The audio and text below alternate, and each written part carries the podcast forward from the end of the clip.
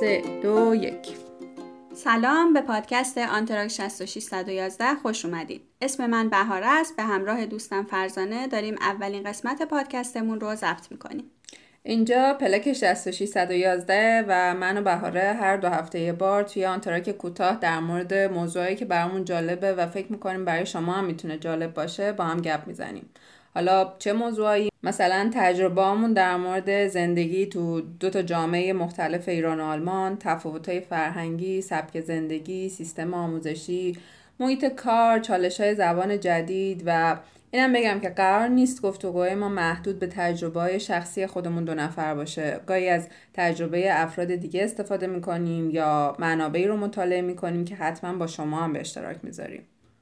خب به نظرم الان وقتشه که یه معرفی کوتاهی از خودمون داشته باشیم.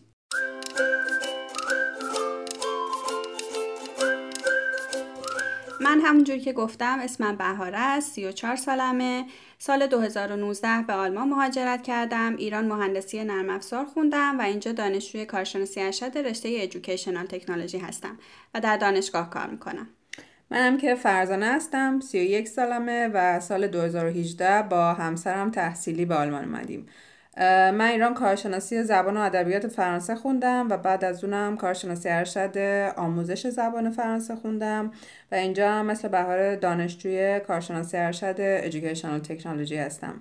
کارم هم مربوط به رشتم هست که بعدا مفصلتر در موردش صحبت می‌کنم و علاوه بر اونم فرانسه تدریس می‌کنم.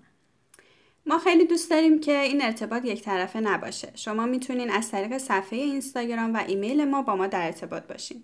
آدرس اینستاگرام ما آنتراک 6611 هست و ایمیل ما آنتراک 6611 at gmail.com که اسپل ایمیل ما به این شکله e n t r a c t e 6611 at gmail.com